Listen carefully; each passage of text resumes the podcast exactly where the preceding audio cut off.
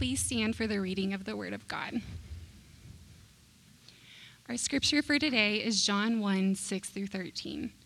There was a man sent from God whose name was John. He came as a witness to bear witness about the light, that all might believe through him. He was not the light, but came to bear witness about the light. The true light, which gives light to everyone, was coming into the world. He was in the world, and the world was made through him, yet the world did not know him. He came to his own, and his own people did not receive him. But to all who did receive him, who believed in his name, he gave the right to become children of God, who were born not of blood, nor of the will of the flesh, nor of the will of man, but of God. This is the word of the Lord. All right, we are in our second week in the book of John, and we have the scripture journals. If there isn't one in your row, we have some over here on the Connect table. And really, that is, you might have a Bible where you don't feel comfortable taking notes or um, marking it up or anything. They're made for you to take notes in as the Lord might show you some things to put in there and you can return to it. Um, and then you can also just grab one and give it to somebody if you want to do a study over lunch or something with somebody. Feel free to grab those. I think we're going to order some more this week.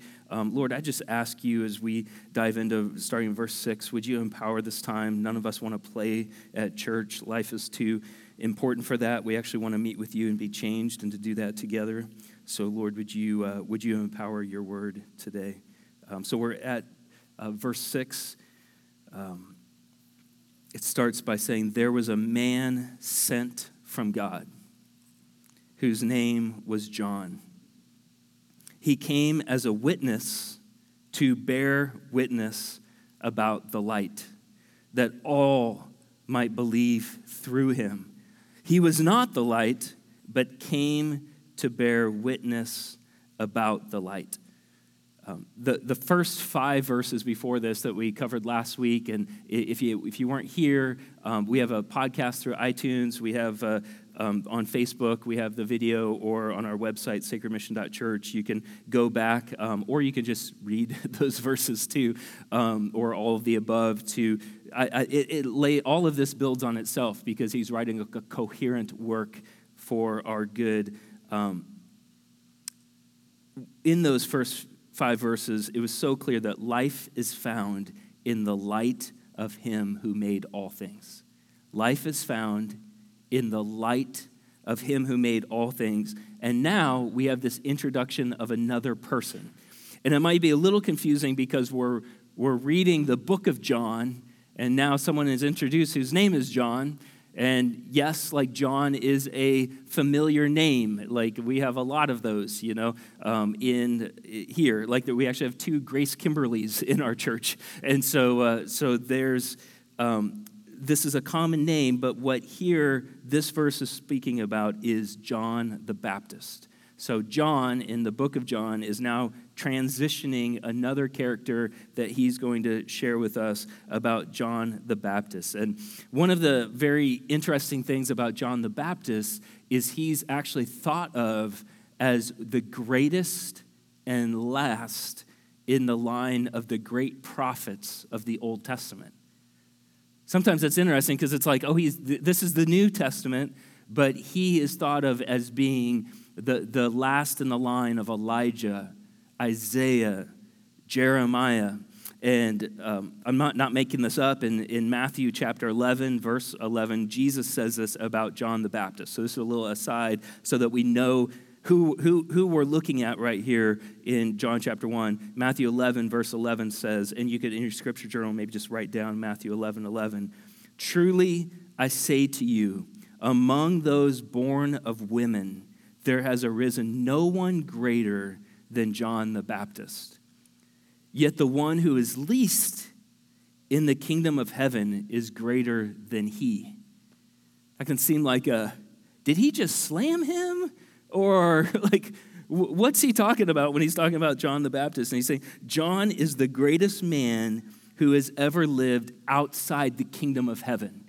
Could be another way to think of it, or to think of it that when you look at life before the resurrection of Jesus, when you look at life before having put your faith in Jesus, that actually adopts you into the family of God. When you look at before that, what Jesus is saying is John the Baptist is the greatest man who's lived outside of the treasures that we have available to us today.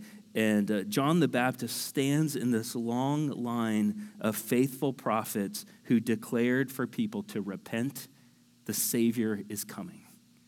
Repent, the Savior is coming.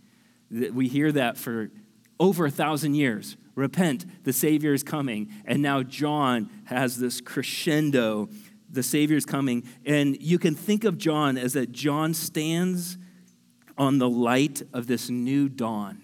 You know, like people who are hunters or joggers or just get up early, you know, and just know like it's dark, it's dark, it's dark.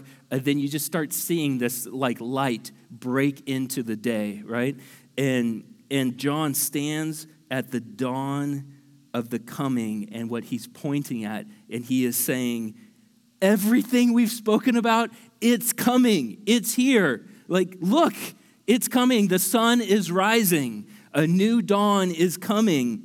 Verse 8 clearly tells us that, that he is not the light, but he came to bear witness about the light. And I think if you're taking notes, I think it might be helpful to, to write even this major point that God sent his best to make sure we got who was coming. So he's saying, like, hey, I'm sending this very faithful man, and it's going to be crystal clear that the moment is now, and I want you to get what is coming. And th- this made me think it's kind of a, uh, it's, it's, what I just thought of this week was that uh, in 2018, as we were looking to plant the church and stuff, I had heard about this organization called Fellowship Associates. And these are mainly a group of guys in their 60s who have helped to plant over 100 churches uh, from, from uh, inner city Detroit to Dubai. And, uh, and I just heard about how they care more about like your heart with Jesus than they care about like any strategies or any of that stuff because they know that Jesus is the one that, that does this. And like they just care about you and us hanging with Jesus and walking closely with him along the way. So I had just said like, "Hey, I don't know if this is a good fit, but here's kind of my story, and you know, I I want to see like if maybe we could partner or something." And so I got back like some information about an interview, and I'd heard from the grapevine that they they typically per year interview about a hundred guys who feel called to plant churches, and then they'll they'll then like pour into six guys for about a year, um, and then are kind of committed to to just kind of walk together. And so what I found out was that the interview was in Memphis, Tennessee. So I get a flight to Memphis, they book the flight and stuff.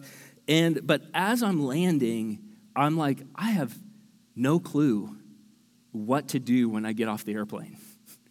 like, and because they had given me no information.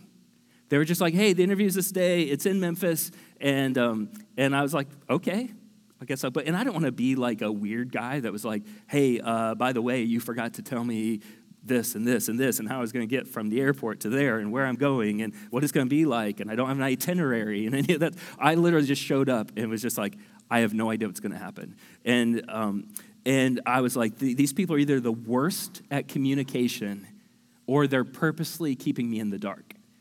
And after a while being on the ground, I just got like the name of this like place I looked online, and it just seemed like this dive breakfast place. And so I was just, so I, I actually kind of like t- looked around and I saw another guy that looked like he had no idea what was going on. And I was like, Are you? And I was like, Yeah, I think I'm supposed to be here, you know. And I was like, Do you feel called to plant a church? Yeah, we feel in Lawton, Oklahoma that we feel, called, you know. And, uh, and it was just this really fascinating. And I was like, Well, maybe we should figure out together, you know. So I had never done Uber before at this time. So actually, I was like, because I didn't want to rent a car because I didn't know what was going to happen after that. So I was like, I just really want a straight shot to this this restaurant. And so I downloaded the Uber app, and him and I rode together to this place. And then we get there, and we see several other people that look like they have no idea what they're supposed to do. You know, we're like, oh, we're all. So we just waited there for a while. And then these like six guys walk in, uh, most of them in their 60s, and um, and we they're just like, okay, hey, some of you sit at this table, this table, this table, and no joke, these people seemed they were nice, but they like started interviewing us intensely like it was, um, like they asked a lot about my relationship with Jesus. They asked a bunch about our calling to plant a church. Uh, they asked really personal questions where like you wanted to say none of your business, but it was like, okay, I here's the answer to that question, and here's the answer to that question. And then after about an hour, they would rotate tables. And so after like an hour of that, then another guy would sit down and just start the whole process over again. Then after an hour, another guy would stop, st- step in. And like we had breakfast there, we had lunch there. And then, um, and then no joke, these guys just got up and left. And we were like, I guess that's, I guess we're done, you know? And, uh, and so we were like, when's your, f-? and so we were like, I guess we just go home. So we just went to the airport and went home you know? And like that was it, you know? And it was so bizarre. Um, but one of the things later that we found out was they said, hey, man, we actually purposely make that like where you don't really know very much information. You just maybe know one or two things. And uh, we purposely have it where if you're going to get all bent out of shape, with just the interview and be like, I demand an itinerary and stuff. Like, they're like, we've just found over the years that planting a church might not be a good fit because, like, there, a lot of times it's like, hey, I don't know how we get from here to here, but I think we've been called to go there. So, Lord, show us how to get there, you know, and stuff. And then they just, so there's a lot that they purposely kept in the dark. Um, but you know, at the end, it was like an amazing experience with the six of us, and, and the Lord used it in, in beautiful ways. Um, but as I thought about verses six through eight of John, I was like, you know what? We're not tested. He doesn't test us. Nothing is intentionally left in the dark. Nothing is intentionally left in the dark as a test for us to like discover something about ourselves in the pursuit of whatever, because I think the stakes are too high. Like, I'm grateful for that interview process. I thought at the end it was really fun and interesting and makes for a story to tell later. But, but the stakes are too high. We are loved too much. So, John the Baptist is standing at the dawn of a new age and he's saying, It's here. No hiding, no in the dark. There, there's no, I'm trying to thin out the herd so I can find just a faithful few who will follow me. No, like this is the one that this has all been about. And he sends John the Baptist, and look at that verse again, so that all might believe through him. Everyone. Like, this is for everybody, all y'all. Here he is, the one that this has all been about. Now, verse 9 the true light, which gives light to everyone, was coming into the world. The true light, which gives light to everyone. Once again, not trying to thin out the herd or anything. The true light, which gives light to everyone, was coming into the world. He was in the world, verse 10, and the world was made through him, yet the world did not know him. And verse 11, he came to his own, and his own people did not receive him. Look how verse 9 starts again the true light. Not a true light, not a light that's above average in its luminosity, but the true light is coming into the world. And I think if you think of our entire world as like a painting, everything that the Hubble telescope can see is like a painting what this is telling us is God is the painter. The painter doesn't exist inside of his painting, the painter paints the painting. And God exists outside of time, since that's a construct of the universe. Thanks to Einstein for that. He exists outside of matter, since that's creation. He exists outside of even space, and he is stepping into his painting. He's stepping into time, he's stepping into matter, he's stepping into our world his creation. He was in the world, and the world was made through him. He is now on the inside. You can now look into the eyes of the one who created eyes. He was in the world, yet the world was made through him, yet the world did not know him. He came to his own, and his own people did not receive him. Man, I, like I do feel like this should be haunting to us, haunting to our souls All these promises that were given through Abraham, through Isaac, through Jacob, through David, all these promises given to faithful people that the Savior would come through their lineage. Um, all these people really should be looking for him, they should be waiting for him, they should be accepting his arrival. They even knew John the Baptist was a prophet. And they're like, he speaks for God. And he's saying, he's the one. And they're like, hmm, I don't think so.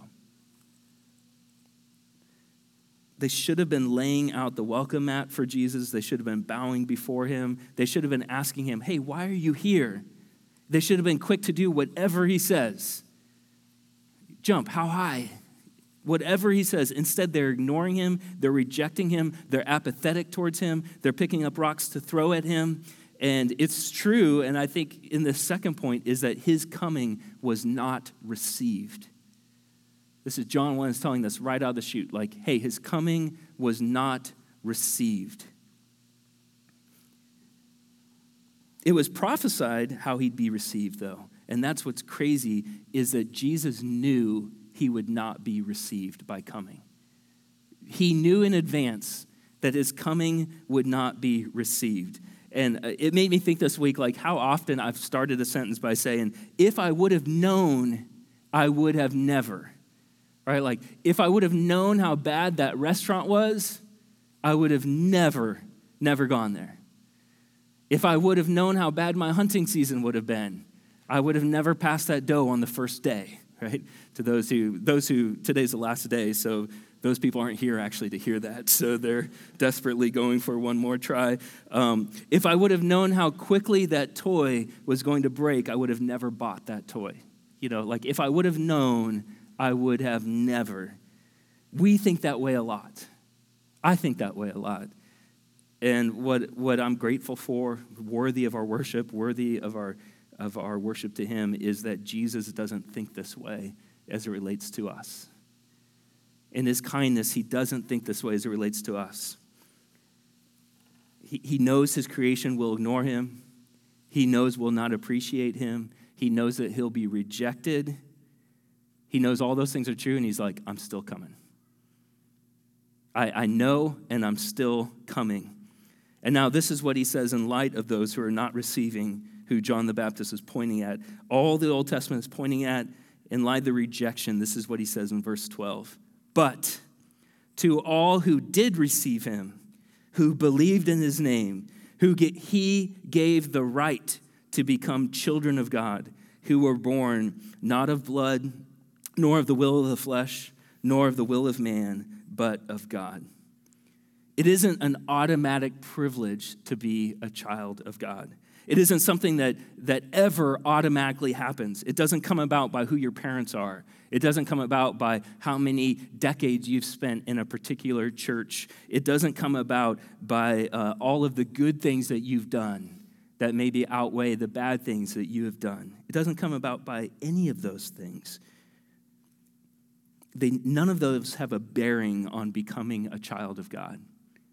Some of those are fantastic things, but they don't have a bearing on determining you being a child of God.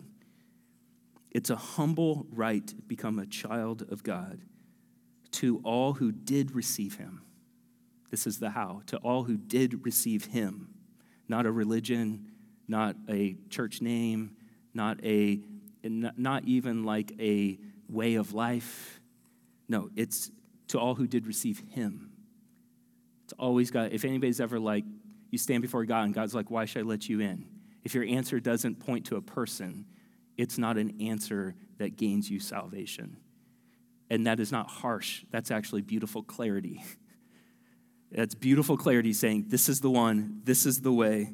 To all who did receive him, who believed in his name, Scripture describes here that you are born again when you receive Jesus, when you believe in Jesus' name to save. You are born the second time, not of blood, nor of the will of the flesh, nor of the will of man. I'm going to try real hard. I'm going to follow my bloodline and I'm going to be saved. You know, it's no, it's but of God.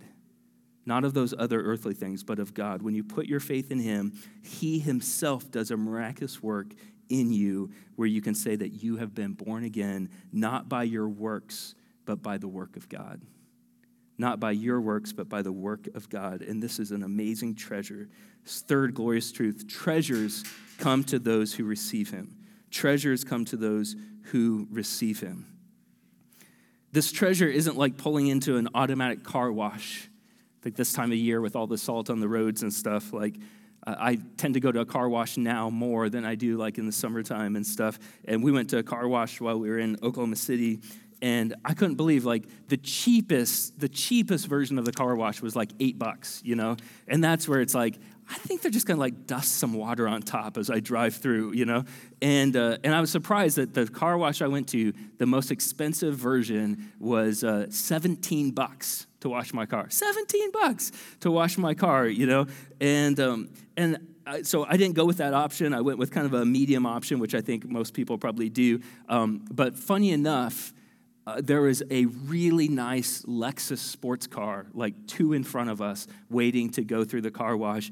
And all of us were like, I cannot find one speck of dust on that car. Like it looked like it had just gone through the wash. And I'm like, that car doesn't need to be washed. Our car, I can't see out the back window, you know, but there barely was any dust on it. And we are just like, what is that car doing there? Um, what are the options that we should do to get our car washed, you know? And, uh, and maybe, maybe some cars don't even need to be washed, but what John is telling us here and what is true is that washing the soul is way different than washing a car. Washing the soul is way different than washing a car. All of us are in need of washing. There's no, well, I'm not quite dirty, so I might not need to be washed, or maybe I just need a little advice, just a sprinkling. But all of us need a power washing by the blood of Jesus um, all of us are that dirty. All of us have sinned and fall short of God. And that word dirty can bring unnecessary shame. And there, there's no shame in Jesus. His love, he sees, he loves, uh, and he draws us to him and welcomes us. Um, our souls are in a different type of washing, and there aren't any options to get clean. There isn't five options, and you pick one there's only one way to be clean, which is through Jesus, through the person of Jesus and giving ourselves to Him. God loved you, He loved me so much to send a rescue for our soul.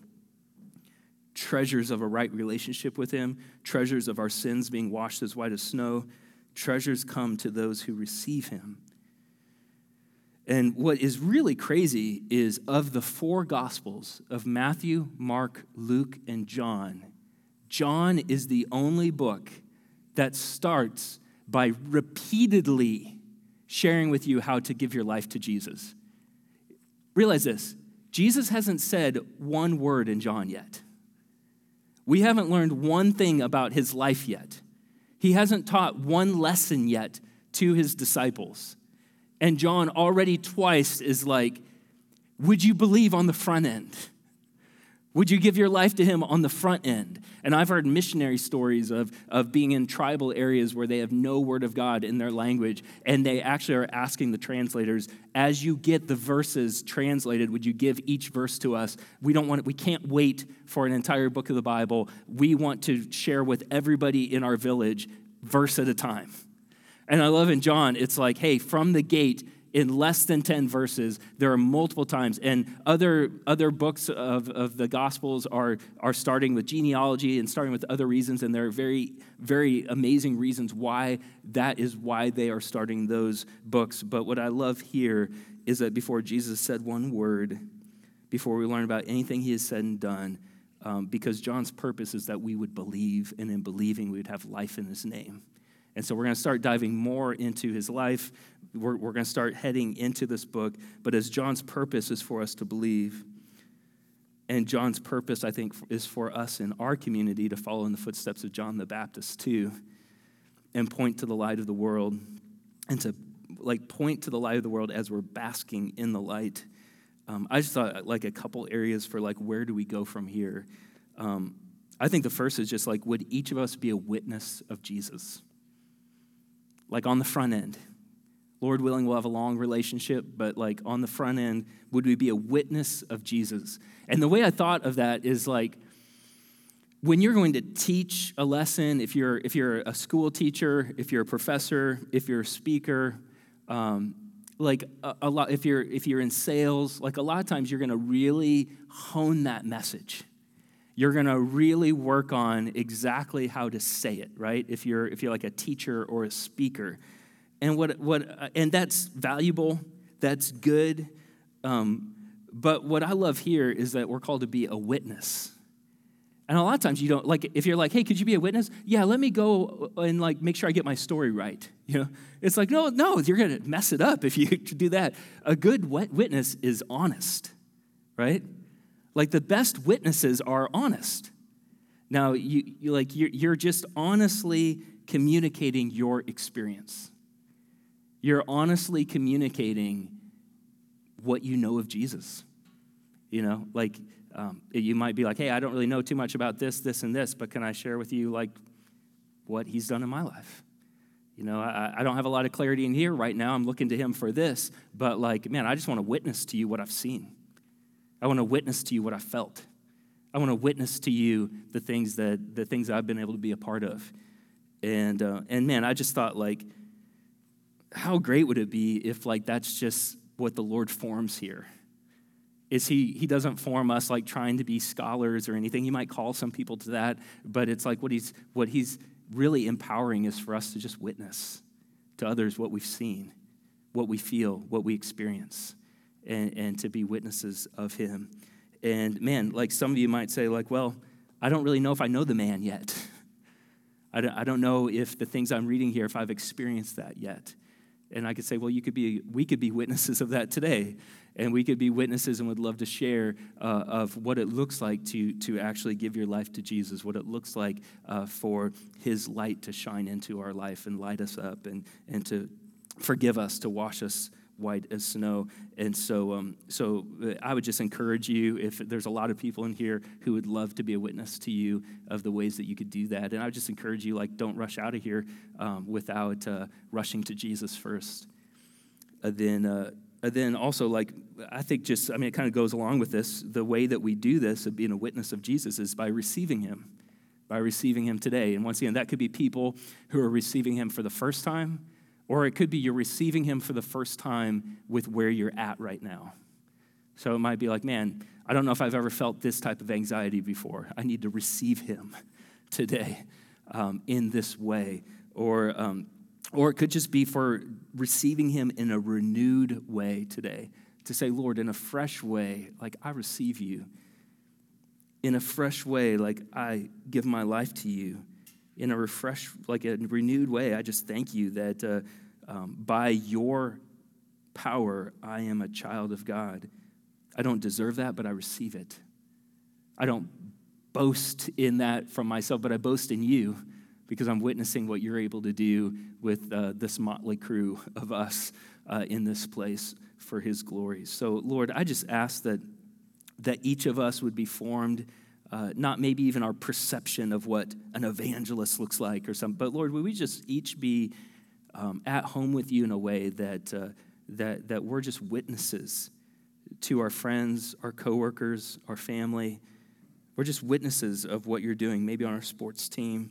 We're witnesses of, of, of you, Jesus. And, and I do ask that you would even give us clarity today in each of our situations. Like, what does it look like for us to receive you today? Give ourselves to you. All of this is about you, Lord. You're the center here. You're the, you're the guest of honor in this room. You're the only somebody in this room right now. And Lord, would we just be captured by you? Would you find receptive hearts to what you're doing in this place? Jesus, for your glory, we pray these things. Amen. Um, he gave us communion to commune with him. Um, I, I think we have been communing with him, prayer, receiving his word. Um, and this is a very tangible, additional way that we commune with him. This was his idea that he says, Often as you do this, do this uh, in remembrance of me. And so we have wine and juice. Obey your conscience there. Uh, this is for those who have given their lives to Jesus. If you, if you have not done that, don't come to the table, but come to Jesus. Give your life to him. No shame. No, people aren't going to be looking around. If you need to just sit in your chair and just talk with him and just be like, hey, is this real? Do you really want me to come to you? Do that.